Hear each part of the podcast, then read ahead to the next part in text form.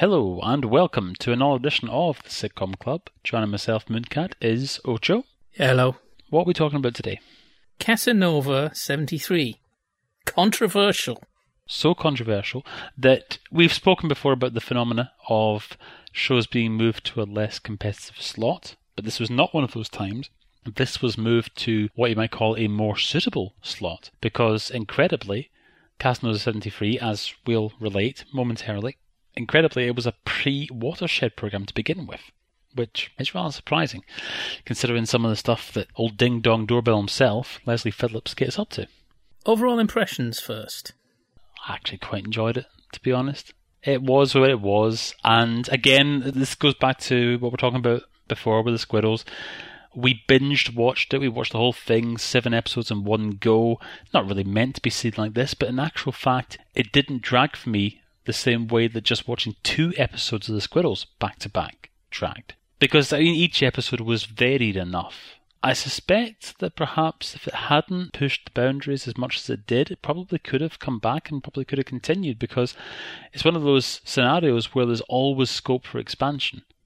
It's almost like the opposite of the squirrels in a way because squirrels, you've got three or four people in an office and that isn't going to change fundamentally week to week. Whereas in this, of course, Leslie Phillips can go anywhere, meet anyone new. I think the so longer it had gone on, the more he would have lost the audience's sympathy, as you have to find new variations on people he had his wicked way with. And let's face it, they gaze into the abyss. They don't actually cross the line. We've mentioned in previous podcasts about ambiguity when it comes to relations.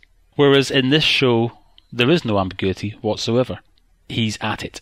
That's it. As he puts himself, he is a rumpo man. I think it's a great expression. Why is that not still being used? If you can remember, I'm pretty sure there's a show we did before where we said this is coming in on the wave of the Confessions films, but in a medium that cannot get away with as much. Oh, was that not as. Uh, we didn't actually do a podcast on it, but that sounds like perhaps the Upchat line, Upchat connection. Okay, I don't remember that being mentioned before. But that's what this seems to be. Ah, the actually, this is seventy three. When's the first Confessions film? Uh, the year after. But we do already have sex comedies, though, because they, they didn't start with Confessions. So we've already got a few of them on the go by this point, anyway. So it is in keeping with the uh, period of time. It's in the wave of loosening morals, but it's in the wrong venue. Well, let's backtrack a little bit. Let's explain what exactly what we're talking about. So this is a sitcom called Casanova 73. It's from 1973. This is Galton Simpson. Principally stars, of course, Leslie Phillips as the aforementioned Casanova. And we have Jan Holden as his wife. They're really the only two characters who are constants throughout. And then we have a succession of leading ladies and we have other people like his co-workers and so on. The show originally went out at 8 o'clock in the evening caused a bit of controversy because there was no ambiguity about what Henry himself was getting up to. Not explicit, not like visually, but in terms of just stating where he's been dipping his wick and what have you. When we get to Sex and the Sitcom, we'll talk more about it. We already kind of discussed it on the Squirrels, but just that whole thing that sitcom infidelity both before and after Casanova 73 is almost just a sense of uh, taking a girl out and buying her a few Camparis and sodas and putting your hand on her thigh. And that seems to be it. It's like, let's not say there's anything more. Yes. Happening there, that's enough for his wife to get Hang jealous. on a minute. What about what about? It's um, only half past seven. What about? I didn't know you cared. Remember that episode where herself from EastEnders sets him up to go off with this woman who's had his eye and what have you, and he leaves her flat, and he's, there's no there's no ambiguity Isn't, there, isn't is that there? BBC Two show? No, it was BBC One, wasn't it? Well, it's it's a bit different though. Simply in its setting, in the story it's trying to tell. There's repercussions.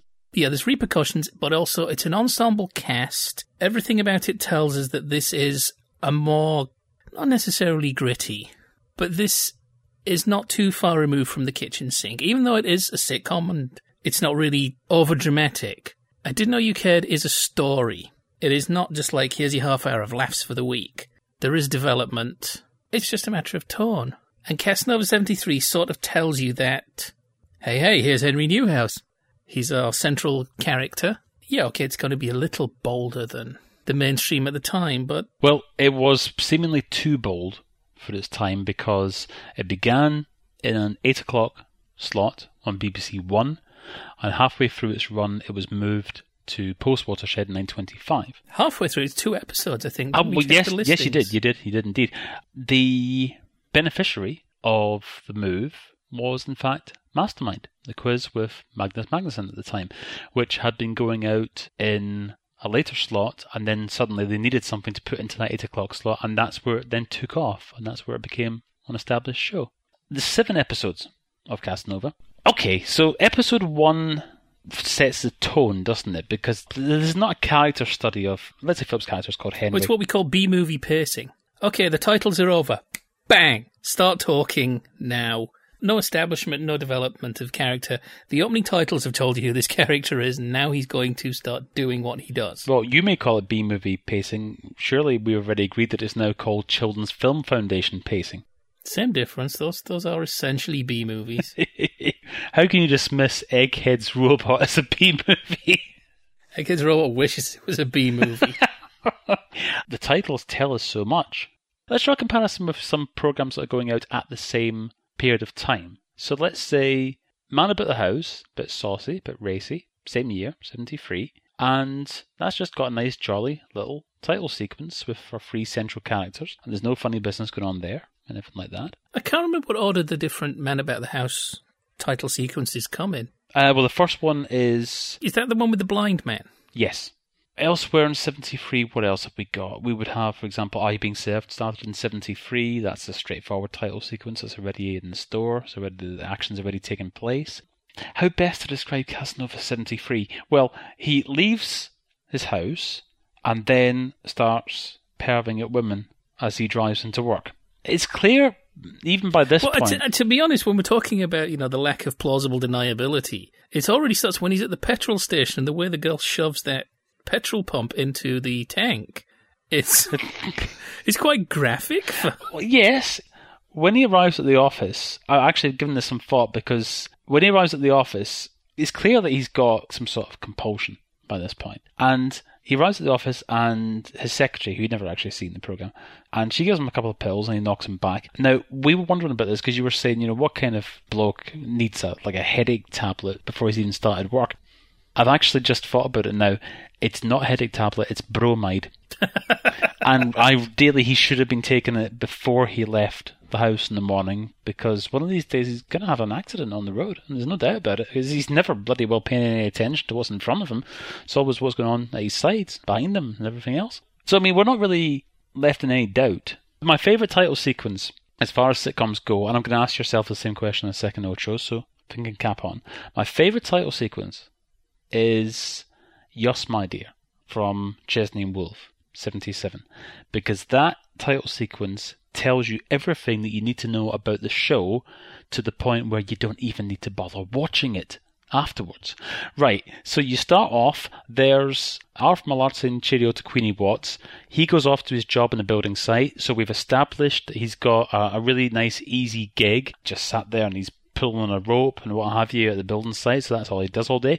Queenie Watts, she's there getting her nails done and what have you, getting a manicure. So that establishes, okay, fine, we know what's going on with them. And then Mike Reid turns up as he's no good brother, and after Millar's doling out the cash, Mike Reid then takes the cash to the Benton shop and then comes out of the Benton shop and tears up his ticket and throws it away. So we know that he's a ne'er do well, and there you go. Bang! And there's nothing else that you need to know. There's no, you know, I wonder how this is going to develop. It's just there it is, 30 seconds. You've just had a little capsule biography of every character in the show. So what about yourself then? Favourite title sequence? If you can't think of one straight away, I'll nominate one for you. Six Wives of Patrick. That's a classic, isn't it? it is a good one. I don't really have favourites of things. I know people who keep writing out lists of the things they like and putting them in order. I don't really do that. Am I doing it wrong? You know, those people on Amazon who you get like lists on Amazon where people have said sitcoms of Rowan Atkinson, and it's just like Blackadder one through the four and things like that, and that's been then put up as a public list for you to make your choices from. And then you get other ones. It's like this is supposedly meant to help me with my shopping. Here's a list of all the films that I was into in 1988. Well, surely that's that person's shopping list. Oh, you go on the IMDb and looking up the information of a film. It's like, oh, this film's on a list. Well, I wonder what that is. And the list is films I do not yet own on Region 2 DVD. It's always good fun when you see somebody who's given a film one star out of five. When you read the review, it's because they didn't realize that it was a region one disc. I'm waiting to see somebody who writes something like, "I bought this and then realized that it would not work on my VHS player because it was a DVD." Well, I have seen a review where somebody went, I bought this not realizing it was a book. I thought it was a DVD. Actually, I'll tell you one title sequence I like Sykes. Because it tells you nothing. Yes, true. Well, it makes it look like it's a sitcom about a trumpeter, which isn't. Just going back to the title sequence of Casanova 73, that scene in the petrol station, though, I think is vital to how the thing plays. That she suggestively sticks the petrol pump in the petrol tank and gives him a look. And this tells us that there is a bit of reciprocation. He's not just a guy who wanders around looking at women thinking, gosh, I wonder what they're like. I mean, I know we see right at the beginning that he's married, but I think that part is essential to, you know, it's telling us he is Casanova 73, he is not Peeping Tom 73. okay, quick bit of recasting. Uh, Henry is played by Russell Hunter. he's playing it as lonely, basically. Yeah, He has no car, so he's just he's just he's on a bicycle. he's- okay, but hang on a minute. Why is he turning up at the petrol station then? I imagine he we, we wouldn't have the scene at the petrol station because we don't need to see that it's reciprocated. We like he's looking at women, and that's it. Really, that's all we need to know. He doesn't go near the petrol station because the one time he went there, he got chased off. Tails Sequence tells us a great deal about the series. And then we were talking about this while we were watching it. The first couple of episodes are actually not quite atypical, but they sort of get bogged down. Episode one feels like episode three, and vice versa. I think we established, aren't they in the wrong order on the DVD? They may well be, but I mean, definitely episode one is the first one that went out. In this one, we don't really see him with anybody else. It pretty much all takes place. No, it's just the, the fallout from a relationship. And when it says Casanova 73, I don't need graphic cuddling, but I do at least want to see him with a smashing dolly bird. the one thing that we can establish beyond any doubt from episode one, Henry has the largest bathroom, not just in the UK, but perhaps the whole of Europe. It probably took the whole of Television Centre Studio One for that bathroom. It's like no bathroom I've ever seen. We start the episode with a right, he's married, he's Randy, blah, blah, blah. We've already got That that. should have been lyrics. He's married, he's Randy, what more do you want? the first thing to really give us this sign that this is a little bit bolder is he's checking for grey hairs. And he, he has a look down his pyjama bottoms to check there. You wouldn't see uh, Terry Medford doing that, would you? It's interesting that this is and Simpson. When was the the Galton Simpson Playhouse? Is what seventy seven? Mm-hmm. Yeah. Because there's another one there. There's a wife swapping episode with Richard Briers. It just indicates to me that they, they definitely thought, well, this, you know, the sexual mores are changing, and we're going to have to acknowledge that and keep up with it. It's time to say what was previously unsayable, and being veteran broadcasters, show don't tell. If there'd been a little dialogue joke, if it'd been, you checking for grey hairs? Yes. Do you check everywhere? Yes, everywhere. I think it would have flown by a bit more. This is me uh, putting on the assumption that people would have found that offensive, but there must have been something in there that they didn't like for it to be moved. I'm thinking that's an example of the kind of thing. I think that it was a mistake So, when he Galton Simpson's own skills are working against them. it was a mistake when he put it in the magnifying glass. I jest. Something else he pulled out that. eh,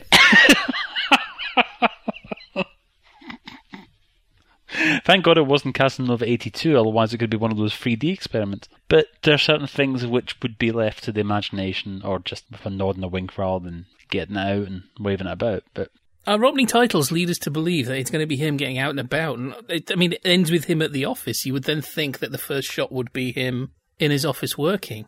It's all set in and around the house.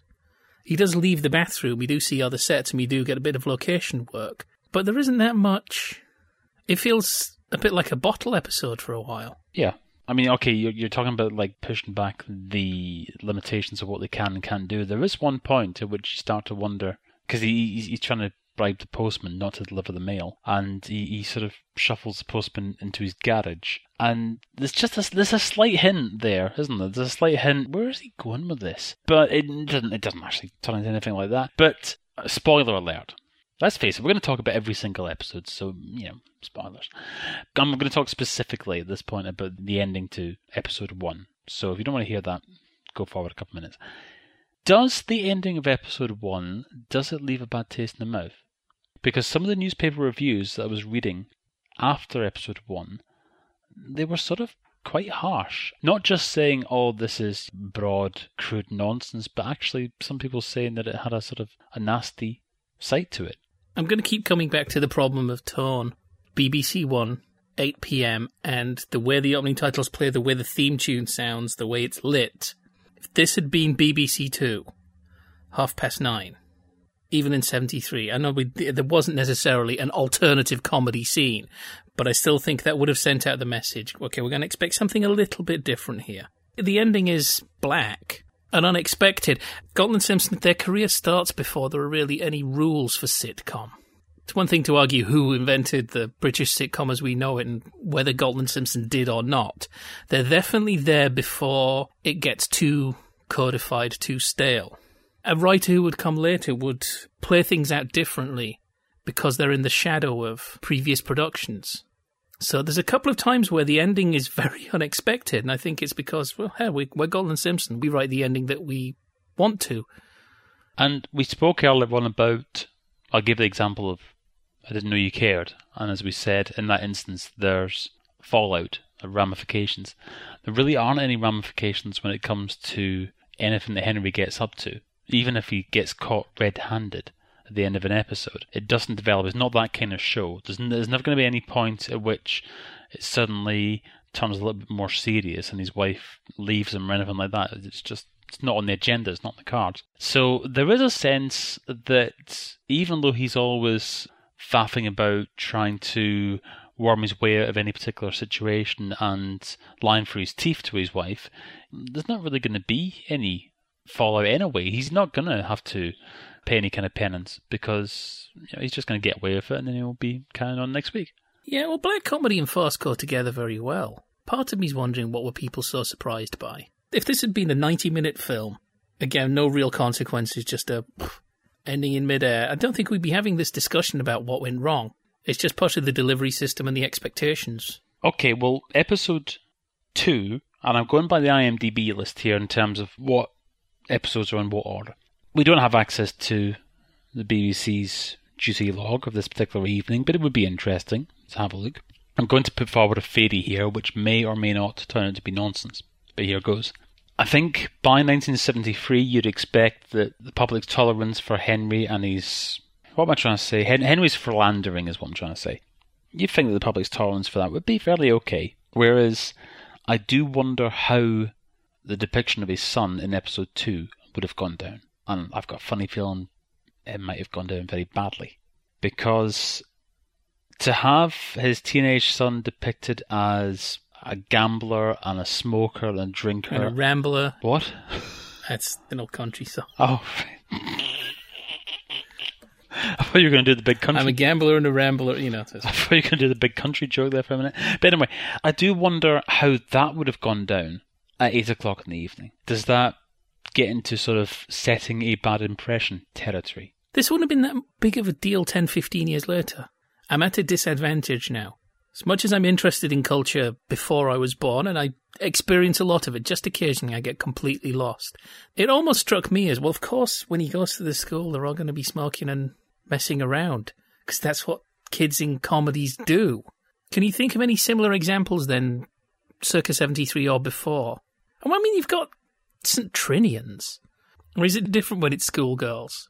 I think that possibly St. Trinian's is slightly different because you have the authority figure like Joyce Grenfell there and so on. And in any one of those films, bad behaviour will be seen to have ramifications and so on. I'm going to slightly disagree with you when you said that if, if this had been 10 or 15 years later, it would have been all right. And I'm going to put uh, uh, forward. yes, I know what you're going to bring up, but that was an extreme example. well, not just Hardwicke House, but also I'm going to bring up the seemingly ever present number of complaints about Grange Hill. usually from parents, saying, "Oh, this scene depicted so and so, and this is setting a bad example." Quite often missing the point that it wasn't as if the, the program was endorsing whatever bad behaviour had been featured, and of course, any bad behaviour in Grange Hill definitely would have had a payoff, would have had ramifications for the characters involved. But I just got a funny feeling that because also his, his, son is depicted as a bit of a jackal lad, but he's not a, a bad lad. So we're sort of on his side, and again, this is pre-watershed, and I just think this might have knocked quite a few parents, might knock quite a few people. Put this to one side. Next time you watch something where somebody goes to a, a school in a sitcom pre seventy three, do you remember? It strikes me as just a stock thing that you go and visit your son and he pulls out a fancy a drink. How about a cigar? That seems Okay, now okay, well, stuff. well, now hang on a second. Let, us think about this. And then for the father to go, oh, thank you. Hang on a minute. What are you doing with these? Blah blah blah blah. Uh, right. Okay, I'll give you an example. I'm not familiar enough with the TV series to cite anything from it, but I can't think of any instances of anything like smoking or drinking or anything like that in the film version of Please Sir, which is from 71. Plenty of bad behaviour going on, plenty of rowdiness and That's what have you. always set in school, though. I'm thinking just the stock situation where, right, just for this one show, our lead character is going to visit a school or going to visit his son uh, spe- specifically as well. That's where it's going, oh, fancy a drink, old man. Well, nothing's springing to mind, but so Henry seduces the teacher. I think I think that's the point where it's like you know, every time he's going to see a young woman in this, by the end of the episode, he's going to do his best and possibly succeed. And also, we don't see this, but it's described this idea about them both being naked on the bed, which is the wording that's used as well. So again, no ambiguity. You're absolutely right. If this is a half past nine BBC Two, it wouldn't be an issue.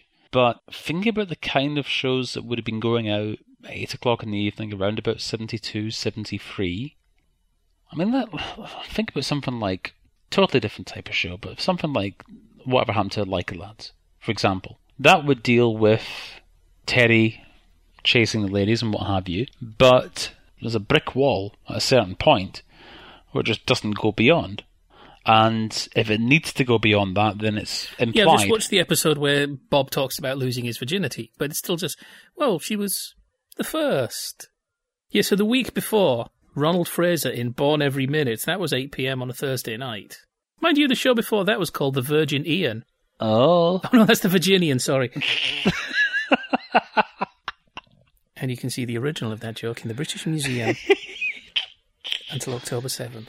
Now, okay, why, or oh, why, if not in Casanova 73, then anywhere else, because I'm not aware of this ever happening at any point. Why was there never any situation of Ronald Fraser playing Leslie Phillips' brother in something? Because he should have done, shouldn't he? Bill Shine. Bill Shine.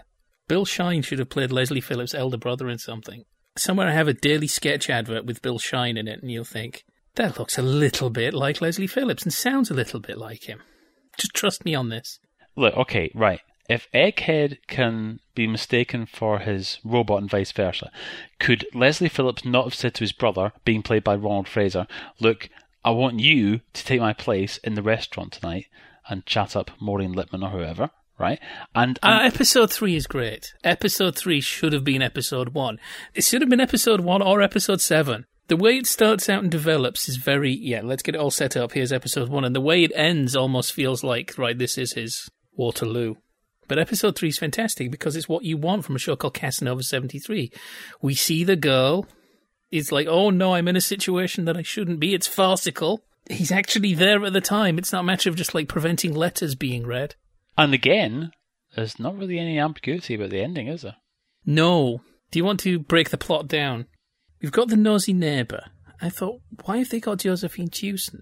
Because it's clearly supposed to be a much older woman related to us, Henry has been at this event where he's been, you know, with a lady who was a fire eater at this event. She's played by Maureen Lipman. And then Josephine Tewson turns up as a nosy neighbour. She's making all these inquiries and so on. Later on, Leslie Phillips is there with Maureen Lipman at the, the restaurant, and there's Josephine Tewson and so on. So he has to sort of go off and say to herself, Oh, don't tell the wife that I'm a dirty bastard and what have you. She says, Okay, but now you've got to do something for me. And he has to you know, with herself. Like, it just sounds like I was just peddling bullshit there, but then that is actually everything that happens. And the reason it's Josephine Tewson is that she has to come out in a peignoir and a nightie. She doesn't come out in the really revealing, sexy underwear. But I'm guessing that in, in 1973, people were not ready to see Joan Sanderson. I stick to my original point. It should have been Rita Webb. Although she wouldn't have waited for him to be in that compromising position. She would have just jumped him as soon as he opened the door. So that whole episode has a nice structure, and he has to do something ridiculous to get out of the restaurant. Maureen Lipman, very funny. But the ending has that weird, this is as far as you can go thing. It's- We've got a, an episode of Casanova 73 where right at the end we get the sense that Henry is sick of sex. He doesn't want to do it anymore. He's done it as much as he can with Mrs. Kershaw. Right, okay, hang on. Wasn't there one point at which we suggested that he might have done it with a mangle? Oh, or Mrs. Mangel from Neighbours. isn't there, isn't there an episode where there's a mangle in the shot and we just thought well, for one fleeting moment that he might have just looked at it longingly and thought, can I get away with this? It's Casanova 73. It's not The Monster. this is why it didn't run for more than one series, I think. Because by the end of series two. No, serious question. Serious question. Right. G- give me a arbitrary number. Under 39, let's say. But give me an arbitrary number. Okay, uh, um, 26. Okay, so let's pretend that Casanova 73 ran for 26 episodes. Do you think by the end of those 26 episodes, he would have gone the other way for a bit? He said he would have considered it, possibly. I mean, we've all read the Keeping Up Appearances fan fiction. Did you actually read any of that? Well, no. Or did you just hear a a description? No, I did. No, I did. I did. I did click on it and I read parts of it, but it was very well written. I have to say. The hell am I talking about? This wouldn't have happened. It's a four, and perhaps if there had been a series eight, this could have featured in it. So, episode four. I quite liked episode four. Quite a bit of energy about it. And actually, it- is it the only episode where it ends up with him getting some sort of punishment? Yeah, well, this is another thing, though. I don't think, had it been a later writer doing this, you would have had the same ending. It would have all blown over, or it would have ended like the squirrels, with people just running around going, oh, no. but somebody actually losing their temper, making a public display, and something that's like, well, this, there's going to have to be a proper explanation of all this. I did take issue with the plot of this because isn't it Miss Dairy Product for the West Midlands or something like that? And we're supposed to believe that this has got coverage on BBC One in peak time, live. I forgot that bit. Yeah, because he's he's watching it on TV. So I know that we've often found in, in Seriously, how, hang a minute. How the hell did Henry not then make the papers, given the way that ending goes? Sorry, it's a terrible tease to talk about the ending before we get there, but let's go through it bit by bit. So it's televised. Well, apparently so. I don't. I don't remember seeing any cameras. No, no, no, no. But, no, but his wife is watching it at home. Remember? And, Maybe and- she just thinks she is. no, but she, she's watching it as it's going out. There must be something wrong with me just occasionally. I was like when I watch stuff with my wife, just occasionally a really major plot point. My brain is just off and then turn back on and I've missed it. And the whole thing might hinge on hearing one line and I just completely, I just start thinking about what's for dinner. Just, I'll just see something on the set of a television program. I'll just start thinking about something with nothing else to do with anything and I'll miss stuff. And I missed that. I missed the fact that this was being televised. I was thinking about chicken avocado burritos. That's why. Oh, they're delicious. And there have been times when I've been so acute. There was a time when I once solved the crime on an episode of Monk before the opening titles. I was really annoyed because I'm not one of those people who likes to guess how it's done. I like to find out when the writer wants to tell me.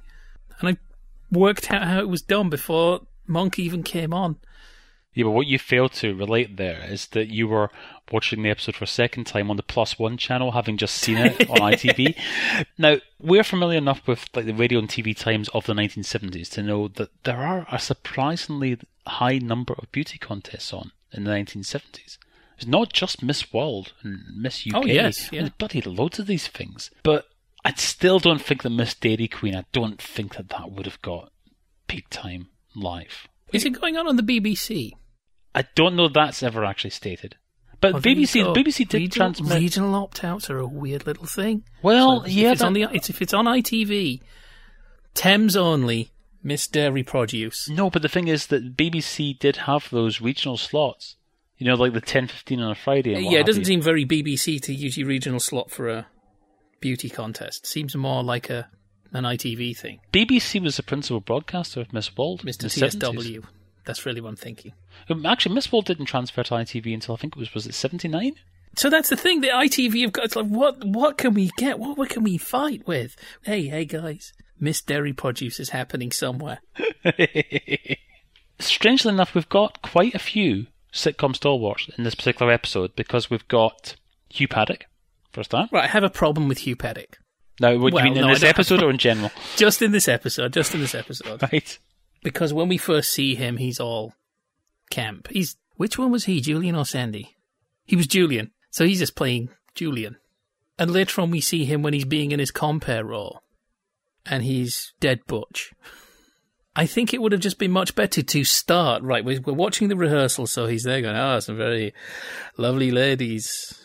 And oh, aren't you a lovely little? Th- oh, I don't know how they did. I don't know how they talked talked to the contestants. I know Michael Aspel was quite mocking, and Bob Hope was just. Didn't he compare them all to cattle in that infamous one that was disrupted? Not that I recall, but yeah, he's basically been sleazy. Yeah. It would have just been great, right? First time we see Hugh Paddock, he's going, Well, we've got lots of lovely leggy ladies here, and uh, oh, sorry, I blew it, love. Can we do that again? You know, just yes, yeah. wasted opportunity there. Yeah, that'd be nice, yeah. But, uh, but aside from Hugh Paddock, we've got Tommy Godfrey, got Michael Knowles. The point is that he's basically made this arrangement with Miss Germany, and uh, they're gonna, you know, night before, and then he's gonna give her the nod on the night. There's no need to explain precisely what happens at the end. But that plan only works if he's the sole judge, or has a casting vote, or has some power. He's one of four people. All he can really say is, give Henry what Henry wants, and I will at least make you number one on my list, but he can't guarantee her the contest. It's not a great plan. It's not a great plan, and it backfires. I guess it has to be televised because, let's face it, he's not gonna go home and confess all to his missus. Although it would have been interesting to hear him try and explain away the black eye. Really, the wrong scene, I think, gets extended. The scene that rambles on is Miss Germany, for some reason, decides that he wants to see her whole talent contest routine. And then all the ju- when they get the judges together, they all agree it's the bird that they've been fooling around with at a party the night before. Presumably, that was the same party that was going and, on. and, and in... I'm, just saying they're fooling around with. I'm I'm not sure. no, it's, I think we- their activities were a bit more of the standard sitcom philanderer variety. I don't think there was any implication one after the other or all at once. it was well, a- yeah, they, I mean, there's your reaction. Putting that picture in the viewers' minds. Even now, we've moved to 925. it was a party in Rex's room in the Squirrels. That's where it all went down. So what I assumed was going to happen was they'd each promised a different girl, and that was going to develop into a big argument. I think that's the scene that should have gone on a bit longer, as they all get incredibly mealy mouthed about why their list is the way it is. And really, you could have had these four English judges all adopting positions where they're trumpeting the nationality so that Henry actually kind of becomes German for a while.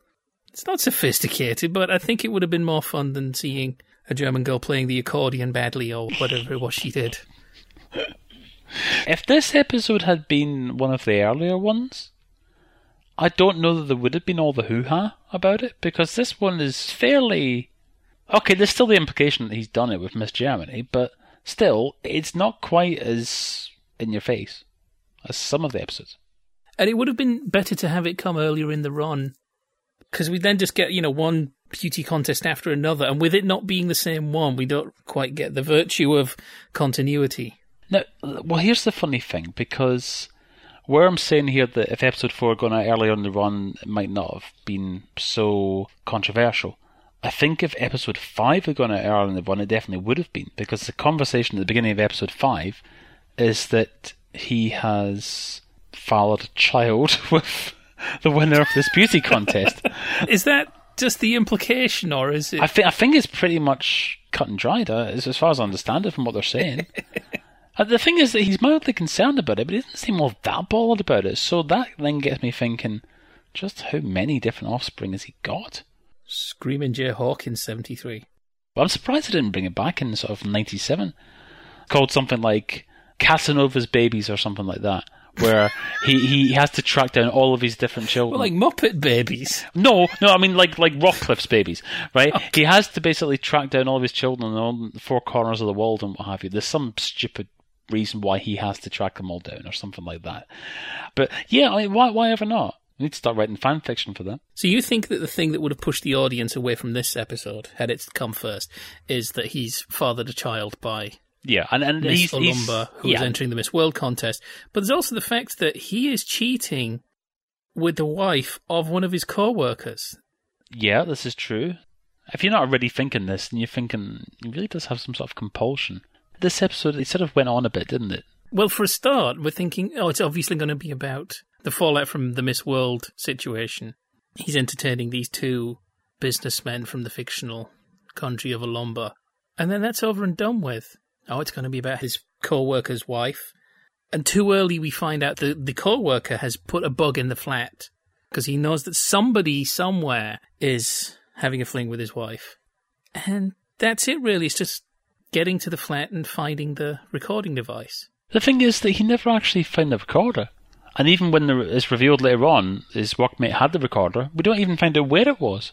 Which is, which is slightly annoying because he's, he's, he's turned the place upside down looking for it.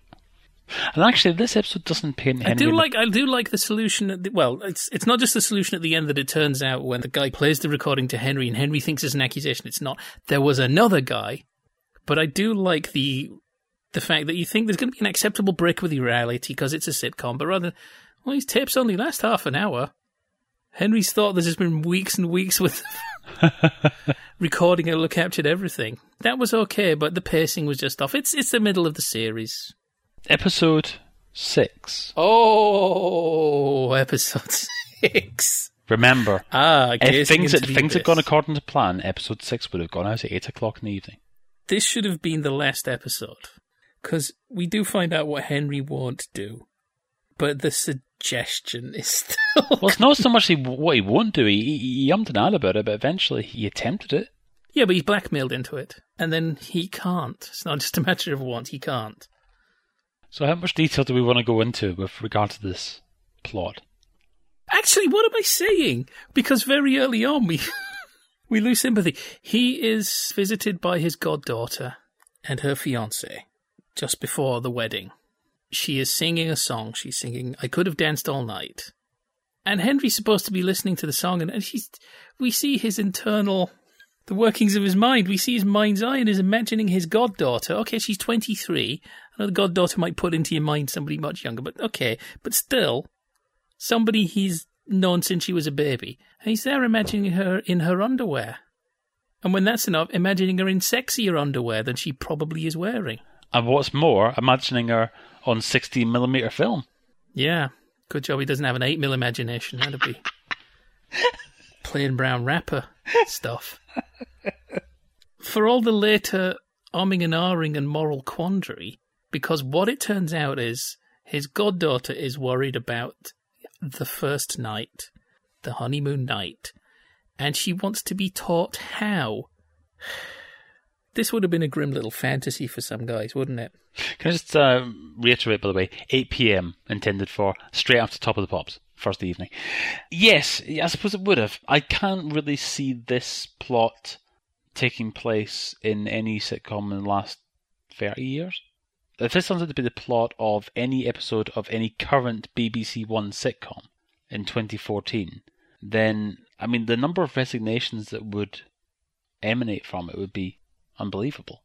It's partially down to his goddaughter being played by Madeline Smith. That tells us that somebody somewhere in the setup of this thing has decided to make it a bit of a fantasy scenario rather than something just awkward. Somebody somewhere is not getting the benefit of my doubt there. Okay, well, we should point out that at no point in this episode does it ever actually become blase. It's an issue for him right from the beginning. If they hadn't had him mentally undressing her then it's like, well, that's fine. It's a farce. He's incredibly uncomfortable. He's being confronted with what it is like to be a dirty old goose. But we've already established that on some level he's lusting after her. Yeah, this is true, but I suppose in his mind he's thinking, well, there's a hell of a difference between what was going through his mind and now what's actually being proposed. And of course, he does have that conversation with his wife before Madeline Smith visits him in the office. His wife is accusing him of doing exactly that, and he's getting all sort of defensive about it. But even then, he's suggesting that uh, he's not entirely comfortable with the the idea. Just want to raise one point about terms and conditions of employment. When Madeline Smith comes to visit him in the office, he initially thinks, "Oh, I've got a good idea. I'll get one of the chaps from the office to fulfill my role." Would that have been anybody's job description, even in the 1970s? If the boss's goddaughter wants to. I don't think he was going to pull rank in hmm? terms of the organisation. I think he just thought as soon as he lays eyes on my goddaughter, he will be interested and maybe I can avoid this rather French situation. I was rather hoping he was going to say, listen here, Cuthbert. I know this is uh, slightly different from your normal workload. Before you know it, it's turned into a Python sketch. I mean, well. Here's the keys to the stationery cupboard. it's an awkward episode, and of course, he doesn't. So it would have been interesting for this to be the last one to sort of say, right, look, here is the moral event horizon, Henry, and you can't cross it, so we've found your limit, Henry. The end. Oh, and shall we tell everybody the ending? Yeah, go on then, yeah. He doesn't, but it turns out that his wife gave instruction to the bridegroom. Thing is, though, I'll give you a reason why this should not be the last episode. Because the reason that he can't, you know, with Madeline Smith is that his equipment lets him down, isn't it? What happens? Oh, you so you think that that ties in with the beginning of episode seven? Exactly, because that's how he is at the beginning of the last episode. The Episode seven feels like a pilot. Well, there is a pilot for this called The Shirt, which was part of an earlier Galton Simpson thing that I think was done for, ooh, London Weekend maybe, circa 68, 69? I might even be rediffusion. But there is a one off playlet with Leslie Phillips called The Shirt, which kind of acts as a backdoor pilot for Casanova 73. Because this is just, he's hiding in the wardrobe. The stockiest of stock situations that ever stocked. I'm having an affair. Oh, her husband came home early. I'll hide in the wardrobe. I can't remember what episode it is. I just want to mention one thing. There is something where he's in bed and he puts his under. We see him reaching under the cover and putting his underpants on. Whereas I think Robin Asquith didn't he already have his underpants on when he when he'd leap out the window? Because I've seen this being made fun of many times. This idea that they just leap out of the bed with their underpants already on. Well, there is one scene which involves Robin Asquith, Bill Pertwee, and a javelin. That's all I'm going to say in the matter. Okay. And he has got his pants on. I mean, Robin Asquith. And also Bill Pertwee's got his pants on. I don't really on. know whereof I speak, do I? I'm talking about the cliche that I don't have any smoking gun of an example of. So I'm thinking that they're avoiding a cliche. But every other cliche is in there. He goes and hides in the wardrobe. Oh, he's going to look in the wardrobe. Oh, I have to hide here. I have to hide there. This episode went on a bit, didn't it? Uh, I'm done. I'm finished. I don't want to talk about wardrobes and hiding in chests. Let's talk about something else. I'll go home. There, I've turned on my fan. On Okay, mic. no, we did- So we- that's the indication it's over because I've got the fan whirring in the background. I'm not speaking anymore. I'm not saying that Casanova 17. Well, let me turn it off. Right. It's not a bad show, and some of it's Oh, quite on, on. surprising. We- We've got a plot hole. We've got Stuff to the plot hole. Seven. No, there is. There was a big. One, there's a huge one. It's the a size plot, of, frankly. of, of size of the fridge. No, not size of the bathroom, though. That would be. No, no, obviously not. Doesn't he But, have a no, rowing I mean, machine he's in his bathroom? I think he had a full scale gym in there and probably had a communications room in there as well. Okay, right, that episode seven where he's hiding in the, the wardrobe. He's hiding in there all weekend. Yes. Right? I mean, the implication being what that guy who comes in, the husband that comes in, never goes to sleep at any point in that weekend because he wants to read the dandy or whatever the hell it is he's got. But he, mu- he must have been at some point a window of opportunity, surely. There is one bit where he seems to get out. He he runs out the bedroom door and then comes back in through the bathroom. that's like, right. Yes, yes, that's How, right. he, how yeah. did you fail to escape? That was a poor episode. In general, it's got its problems. It's wildly uneven. but just occasionally you do realize, yeah, we're still in the hands of Galton Simpson. But I wouldn't say it was a success. No, I mean ultimately, it's not a show that's particularly well remembered, and obviously, you know, the business with it being pushed to a later slot doesn't help it, and so on. But I didn't think it was all that bad. I mean, eh, the thing is that the situation. We're going back to this this business, the setting and what have you. Overall, that the setting and the people involved and so on, I found quite endearing. When exactly did Leslie Phillips become the mustachioed roue? In the 60s, he was fresh faced and he was just a juvenile lead, but at what point does he become the kind of war merchant? Possibly it's in the later Doctor films. Right. Definitely by Doctor in Trouble, 70, he's, he's pretty much identical to Henry. So I suspect, yeah, it's probably going to be something that sort of crept along late 60s and what have you. Okay, would you recommend that people either purchase or rent Casanova 70? Really, only if they're interested in 70s culture. Or if you're a devotee of Leslie Phillips. Interested in that weird little point when people thought wife swapping was the future. It is available on Acorn Media. Came out a couple of years ago, Region 2. The DVD actually includes an interview with Leslie Phillips. In the meantime, you can get in touch with us at the email address, which is feedback at sitcomclub.com. If you don't like the emails, you can instead get in touch with us via what the BBC very quaintly calls social media. But we don't have to be circumspect here. So we can say Facebook, The Sitcom Club, or on Twitter, at The Sitcom Club. And if you visit sitcomclub.com, as the internet people say, you'll find links on there to all the previous episodes going all the way back to March of last year. It's about 40 odd in the archive, all told. And so, on behalf of Ocho, this is Hey Ho Co. saying thank you very much indeed for listening to the Sitcom Club.